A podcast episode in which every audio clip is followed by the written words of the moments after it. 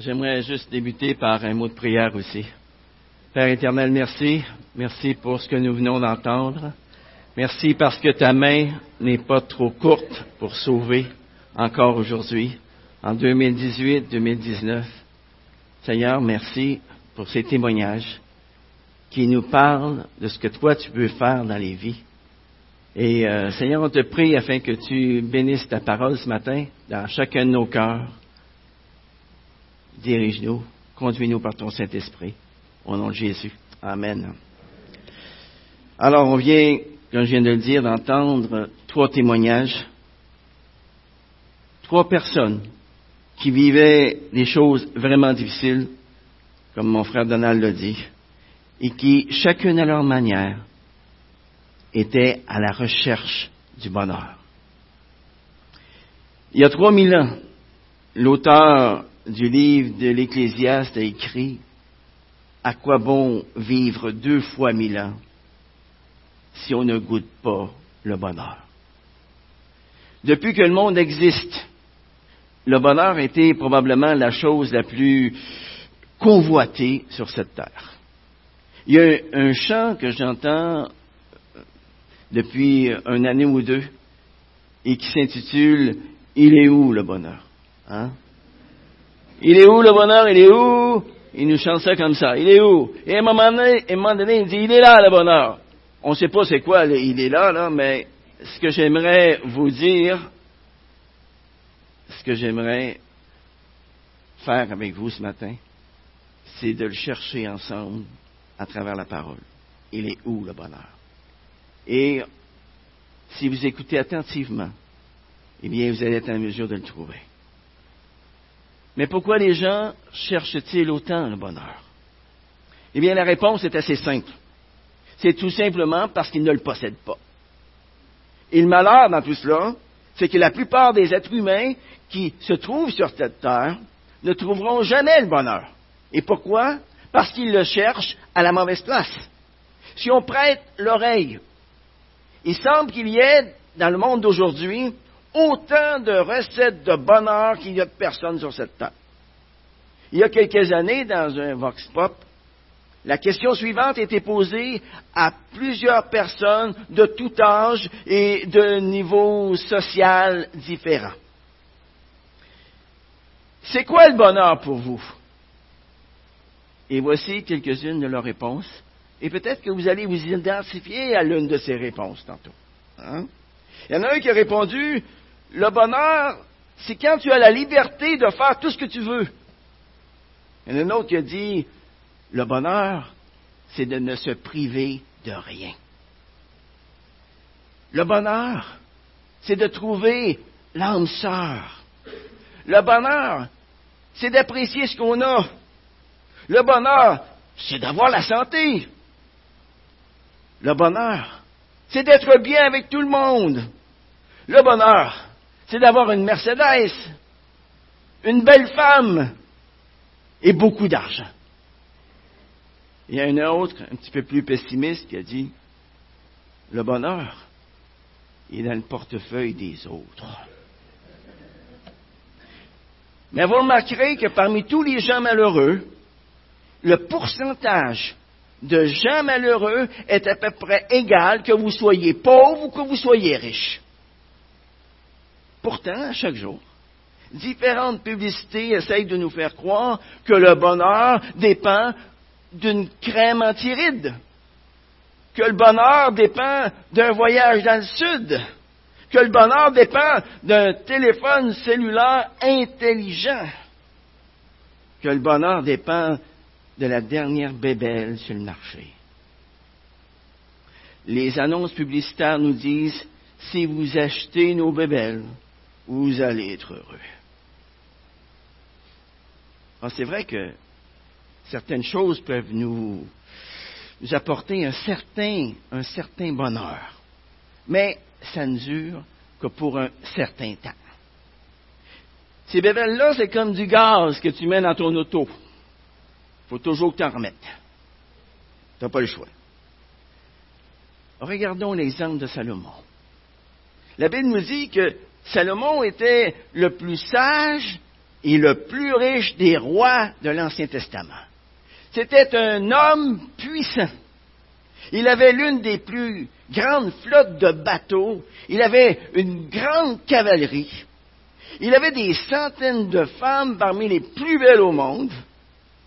Il mangeait les plats les plus somptueux que la terre pouvait lui offrir. Il était acclamé dans le monde pour sa grande sagesse. Il y a des gens qui venaient de loin pour l'entendre, juste pour l'entendre. Selon les critères de ce monde, eh bien, Salomon aurait dû être heureux. Il aurait dû être très heureux. Et pourtant, ce grand roi, si béni par toutes les choses de la terre, a terminé sa vie dans la dépression. Regardez ce qu'il a écrit à plusieurs, à plusieurs reprises dans le livre de l'Ecclésiaste. Il a dit, vanité des vanités, tout est vanité et poursuite du vent. Récemment, la question suivante a été posée à plusieurs personnes. Êtes-vous heureux? Et l'un d'entre eux a dit, Oh, je suis pas malheureux, mais je suis loin d'être heureux. Le chanteur Claude Dubois, dans l'une de ses chansons, a dit Je suis pas heureux, mais j'en ai l'air. J'en ai l'air. Hein? Et ça, je pense que c'est l'état réel de beaucoup de gens aujourd'hui. Pas vrai? Ils sont pas heureux, mais ils en ont l'air. Quand on parle de bonheur, eh bien, il y a comme un, malaise qui s'installe. C'est quelque chose qu'on a de la difficulté à définir, quelque chose qu'on a de la, difficulté à, saisir, mais surtout quelque chose qu'on a de la difficulté à vivre. Pourtant, le dictionnaire nous donne une très belle définition du bonheur. Si vous consultez votre Larousse ou votre petit ils vont vous dire que le bonheur réside dans la satisfaction des besoins ressentis. Mais quels sont les besoins que l'homme ressent au plus profond de son être? Moi, je pense qu'il y a autant de besoins sur la terre que d'êtres humains. Mais si on pouvait rassembler tous les besoins fondamentaux de l'homme d'aujourd'hui, eh bien, je crois qu'on pourrait les, les résumer en trois grands besoins. Et le premier de ces besoins, eh bien, c'est d'affronter la mort avec sérénité. Avez-vous déjà rencontré des personnes qui avaient peur de mourir? Vous savez, vous n'avez pas besoin d'aller dans les hôpitaux pour en trouver. Hein? Il y en a partout au Québec. Pendant une quinzaine d'années, j'ai moi-même vécu dans une angoisse profonde face à la mort. Je me rappelle lorsque je me couchais le soir. J'avais peur, je luttais pour m'endormir. De peur de ne pas me réveiller le lendemain. Ou plutôt de me réveiller dans un endroit que je n'aurais pas aimé. Dans l'un de ses ouvrages, qui a pour titre Existence et angoisse, Jean-Paul Sartre a écrit L'homme est angoisse l'homme est angoisse. Certains tentent tant bien que mal de noyer cette angoisse dans l'alcool, dans la drogue, dans une vie super active. Mais l'angoisse finit toujours par les rattraper. Mais pourquoi l'homme a-t-il si peur de mourir? Pourquoi l'homme est-il si angoissé? Parce que Dieu a mis dans le cœur de l'homme la pensée de l'éternité. Et l'homme n'a aucune assurance de ce qui va se passer de l'autre bord. Il ne sait pas où il va après la mort. Durant ma courte vie sur cette terre, j'ai eu le privilège d'accompagner différentes personnes jusqu'à la mort. Il y a certaines de ces personnes-là qui ont affronté la mort dans la joie, dans la sérénité. Par contre, j'en ai vu d'autres qui avaient tellement peur de la mort qu'il refusait carrément de mourir. Quel déchirement, les amis. Quel déchirement. Le deuxième grand besoin de l'homme, c'est de combler son vide intérieur. Tous les hommes, sans exception, sont en quête de plénitude intérieure. Et certains tente de combler ce vide intérieur par le matérialisme. Autant que tu convoites ces choses-là, tu n'as pas le temps de penser à autre chose. Hein? Mais dès que tu les acquiers, tu t'en désintéresses très rapidement. La réalité, c'est que le matérialisme ne comble pas du tout le cœur de l'homme. D'autres essayent de combler leur vide avec des sensations fortes. Mais il y a un problème avec des sensations fortes. C'est qu'elles ne sont jamais assez fortes. Et plusieurs s'enlisent là-dedans et ils y trouvent une mort prématurée. D'autres pensent trouver le bonheur dans une multitude d'aventures amoureuses. Et là, on se dit, ah, si je pouvais rencontrer la femme ou l'homme de ma vie. Hein? Le beau prince charmant assis sur son beau cheval blanc. N'est-ce pas que ce serait merveilleux? Hein? Là, le vide de mon cœur serait vraiment comblé, rencontré. Hein? D'autres pensent combler leur vide intérieur dans le travail, dans le sport, dans la musique, à la télé, sur l'Internet, dans la drogue, dans la boisson. Mais l'expérience de tous ces gens démontre qu'au bout d'un certain temps, un sentiment de vide persiste et persiste toujours. Le troisième grand besoin de l'homme, c'est de maîtriser ses tendances négatives, d'en s'en débarrasser une fois pour toutes. Ça, ce sont des choses que les gens ne parlent pas trop. Parce que, voyez-vous, parler de nos luttes intérieures, ça prend quand même beaucoup d'humilité. Malgré toutes les bonnes intentions d'aimer les gens qui nous entourent, de les respecter, de leur faire du bien, il nous arrive souvent de mal agir à leur égard, ou de les blesser, de les négliger. Nos tendances négatives telles que l'orgueil, l'égoïsme, la colère, l'impatience, la critique, la rancune, la jalousie ont le pouvoir de rendre les autres malheureux. Mais elles ont aussi le pouvoir de nous rendre profondément malheureux. Nos tendances négatives font en sorte que nous avons beaucoup de difficultés dans nos relations les uns avec les autres. Non seulement on a de la difficulté à se faire des amis, mais on en a encore plus à les garder. Et petit à petit, eh bien, il y a un vide qui se crée autour de nous. L'homme d'aujourd'hui est de plus en plus mal dans sa peau parce que ses besoins les plus profonds ne sont pas rencontrés.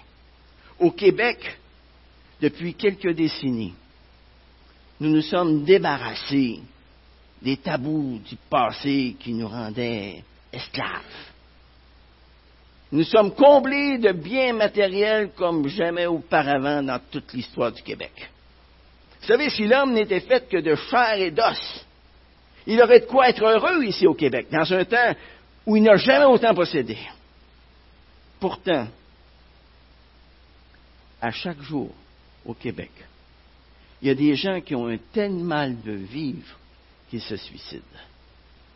À chaque année, il y a environ 200 000 Québécois qui pensent sérieusement au suicide. Tout le mal de vivre de l'homme vient précisément du fait qu'il est plus qu'un corps. Travailler, manger, faire du sport, se reposer, puis recommencer tout cela indéfiniment, ça ne le satisfait pas du tout. L'homme soupire après quelque chose qu'il a de la difficulté à définir.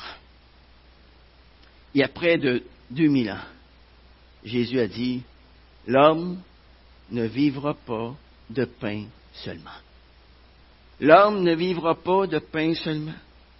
Mais qu'est-ce que Jésus voulait nous dire par ces paroles? Il voulait simplement nous dire que l'homme a non seulement une dimension physique, mais il a aussi une dimension spirituelle. Et ça, c'est ce qui explique son éternelle insatisfaction. Car en fait, la majorité des hommes n'alimentent et ne satisfont qu'une partie de leur être. l'autre partie, la partie spirituelle de l'homme, crie famine. Ni l'argent, ni l'or, ni le confort, ni le sexe, ni la drogue, ni les jeux ne peuvent combler le vide qu'il y a dans le cœur humain. Pourquoi? Tout simplement parce que le bonheur ne se trouve pas dans ces choses-là. Un point, c'est tout.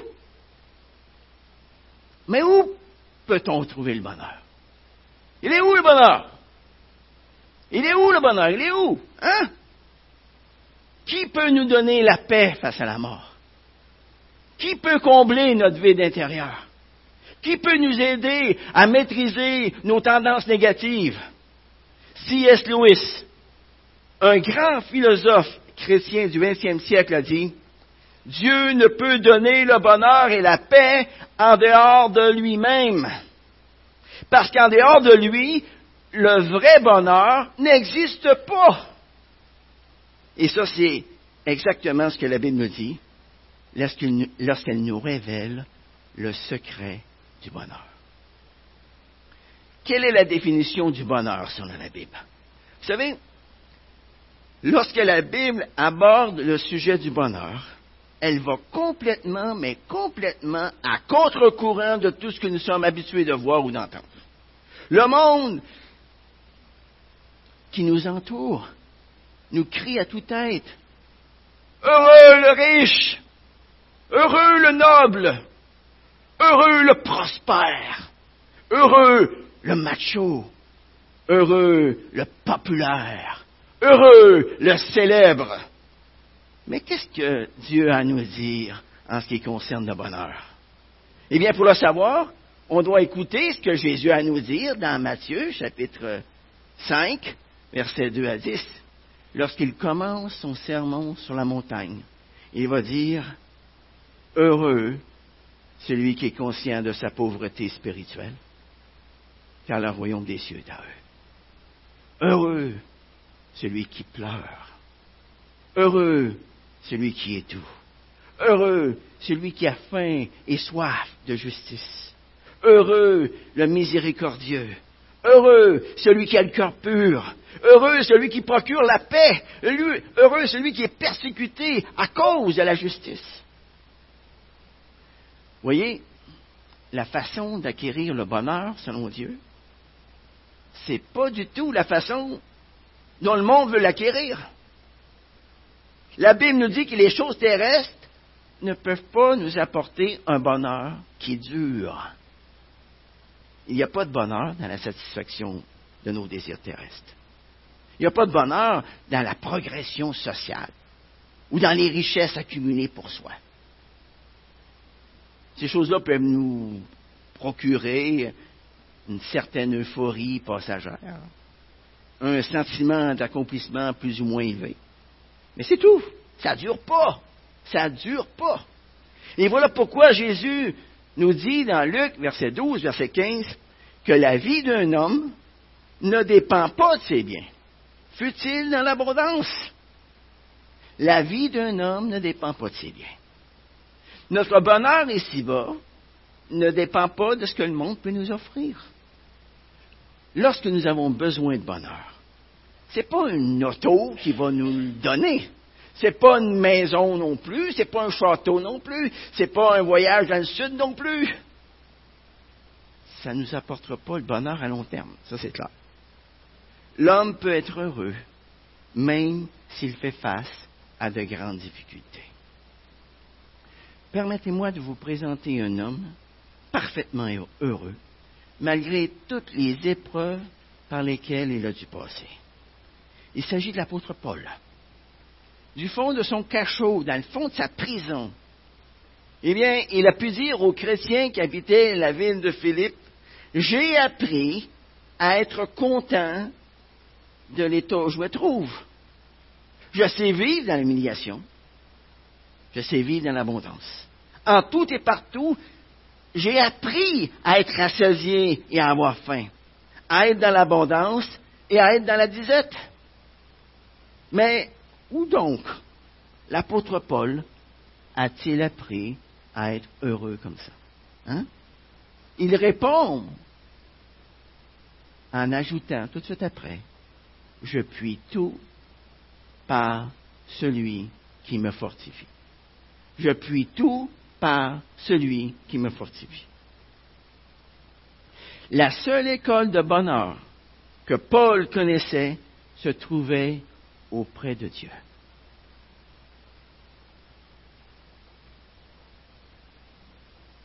Plus de mille ans plus tôt, eh bien, le grand roi David était arrivé à la même conclusion.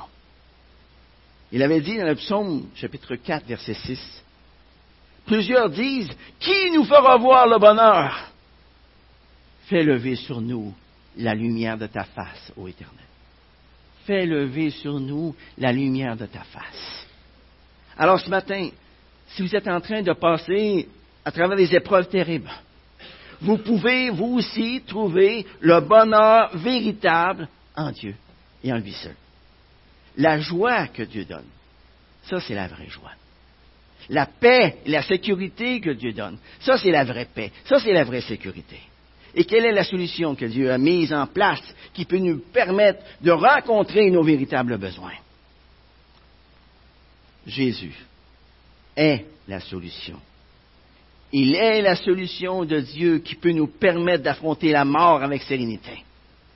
Car Dieu a tant aimé le monde qu'il a donné son Fils unique afin que quiconque croit en lui ne périsse point, mais qu'il ait la vie éternelle. Dieu, en effet, n'a pas envoyé son Fils dans le monde pour juger le monde, mais pour que le monde soit sauvé par lui. Il y a tous ceux qui ont cru en Jésus pour leur salut. Regardez ce que la parole de Dieu leur dit dans Ésaïe 41, 10. Ne crains rien, car je suis avec toi. Ne prenne pas des regards inquiets. Je suis ton Dieu je te fortifie, je viens à ton secours, je te soutiens de ma droite triomphante. Et regardez maintenant la réponse de celui qui a cru en Jésus-Christ pour son salut. Dans le psaume 23, verset 4, David va dire, Quand je marche dans la vallée de l'ombre de la mort, je ne crains aucun mal, car tu es avec moi. Tu es avec moi? Jésus est aussi la solution de Dieu pour combler notre vide intérieur. Blaise Pascal dit, il y a un vide dans le cœur de l'homme que seul Dieu peut combler. Nous avons été faits de telle façon que si nous ne sommes pas, que si nous sommes sans Dieu, eh bien, ça tourne pas rond ici dans le coco. Ça tourne pas rond. La parole de Dieu nous dit que nous avons été créés pour être en relation avec Dieu. Mais cette relation-là a été brisée par le péché. Le péché a tout gâché. Écoutez ce que le prophète Isaïe a dit dans Isaïe 59, verset 2. Il va dire, ce sont vos fautes qui mettent une séparation entre Dieu et vous. Ce sont vos péchés qui vous cachent sa face. Il empêche de vous écouter. Comme vous le voyez, c'est le péché qui nous éloigne de Dieu. Il laisse en nous un vide intérieur, à la grandeur de Dieu, qu'aucune personne ni aucune chose sur cette terre ne peut combler à part Dieu lui-même. La bonne nouvelle, c'est que Jésus est mort sur la croix pour effacer tous nos péchés devant la face de Dieu. Et lorsque Dieu me regarde,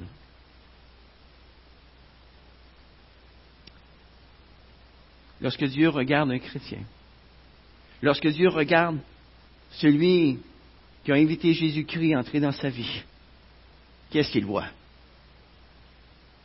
Il voit Jésus à moi. Il voit plus le vieux Gilles. Il voit Jésus à moi.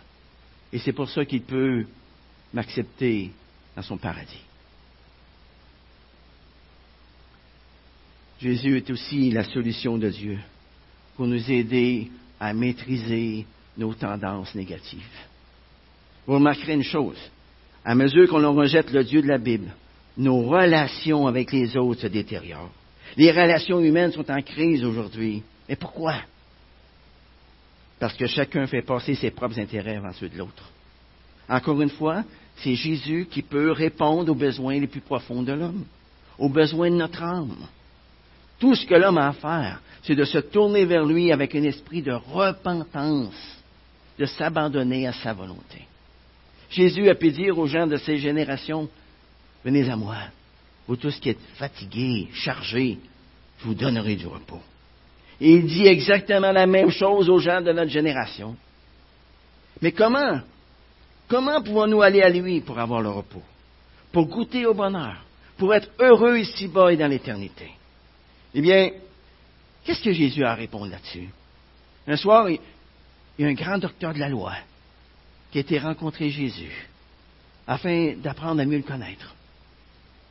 Il s'appelait Nicodème. Jésus a dit à Nicodème, Nicodème, il te faut naître de nouveau. Il faut que tu naisses d'en haut. Ce qui est né de la chair est chair, mais ce qui est né de l'esprit est esprit. Mais comment naître d'en haut? Comment naître de l'esprit? Comment naître de nouveau? La parole de Dieu déclare en Jean chapitre 1 verset 12, à ceux qui l'ont reçu, à ceux qui croient en son nom, Jésus leur a donné le pouvoir de devenir enfants de Dieu. Deux, deux conditions ressortent de ce verset. Pour naître de nouveau, pour avoir la vie éternelle que Dieu promet, nous devons simplement mettre notre confiance en ce que Jésus-Christ a fait pour nous à la croix. Et deuxièmement, l'inviter à entrer dans notre vie pour transformer notre vie. Mettre notre confiance en Jésus-Christ pour notre salut, le recevoir dans notre vie, ça c'est la décision la plus importante qu'un être humain puisse prendre sur cette terre. C'est la décision qui répond à notre soif d'absolu. C'est la décision qui donne un sens à notre vie sur terre. C'est la décision qui peut nous permettre de vaincre nos angoisses face à la mort. Voyez, le bonheur se trouve en une personne, la personne de Jésus.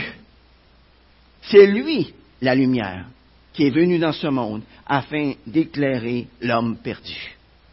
L'homme qui veut être heureux n'a qu'à accepter ce que Jésus-Christ a fait pour lui à la croix et à vivre ensuite dans la foi de ce que Jésus a fait pour lui. Vous savez, on peut avoir très mal commencé son existence, mais on peut très bien la finir. Dans une course, l'important, c'est pas de bien commencer, c'est de bien terminer.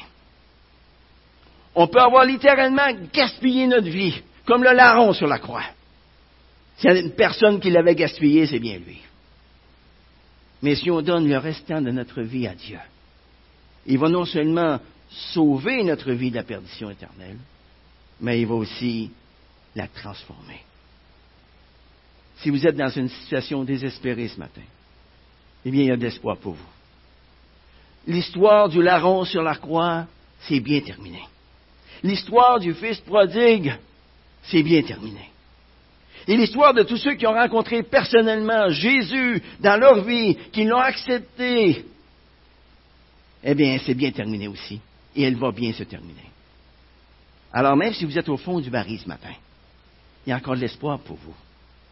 Si vous vous tournez vers le Seigneur Jésus-Christ, vous allez expérimenter le vrai bonheur.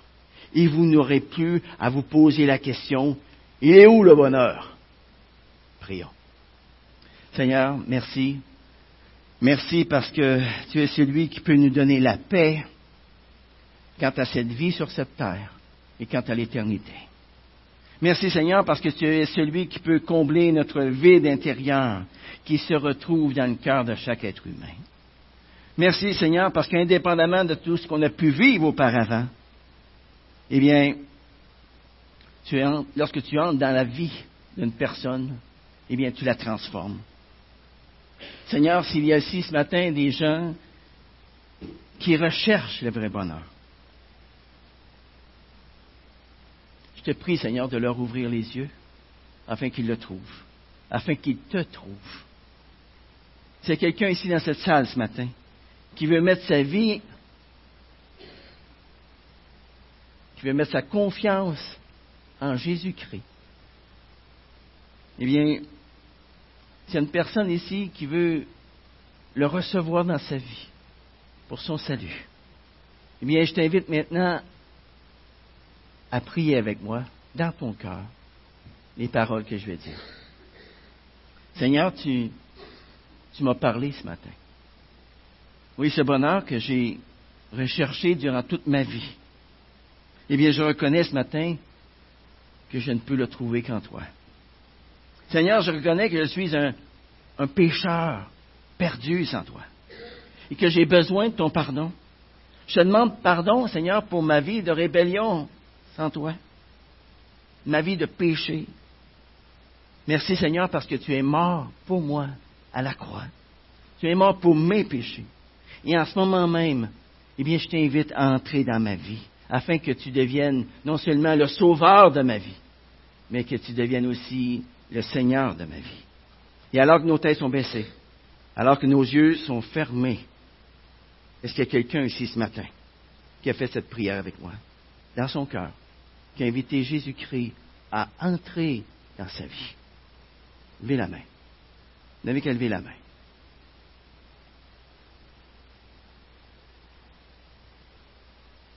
Eh bien, Seigneur, je te prie que cette semence qui était plantée dans nos cœurs ce matin puisse porter du fruit. Et si on est à la recherche du bonheur ce matin, eh bien, qu'on puisse aller le chercher à la bonne place. Non pas les places que le monde nous offre, mais la place que toi, tu nous offres à travers ta parole. Seigneur, merci pour chaque personne qui était ici ce matin. Et je te prie de nous bénir ensemble, dans le beau nom de Jésus. Amen.